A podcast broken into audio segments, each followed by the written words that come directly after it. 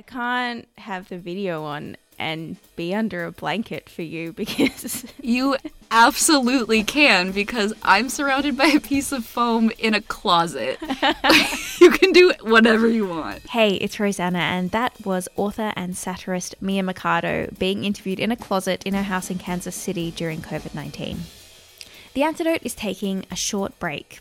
We'll be back in July, but until then, we have a special edition of the show being dropped on June 1st, which features Mia talking about what it takes to write a book of non fictional essays and have really tough conversations with, say, your mum about how you represent them in the stories. Everybody likes to be asked about themselves, and if you pose it as a question and just give her space to talk, like she will say things that she might not otherwise say or feel comfortable to tell you things that you probably haven't talked about before. So, yeah, the actual conversation was very interesting. We Skyped and she told me that she read the chapter and that she liked it. And then Ooh, an anecdotal cliffhanger. You're just going to have to find out what happens by tuning in on June 1st. I'm sorry, did I mention that it is a giant COVID 19 special edition of the show? That means that on top of a reading by comedian, writer, and actor Nina Oyama, we have a short interview with her because over the COVID 19 period, she produced a bunch of viral Instagram content about the virus. It's because people don't know the effects of the coronavirus. So then I made like a big infographic just being like, hey, you can, the coronavirus exists on surfaces and you can catch it just through droplets and being around people is bad.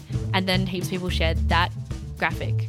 Um, and so I made another one, which was the guide to lockdown. And then that one went viral on Reddit.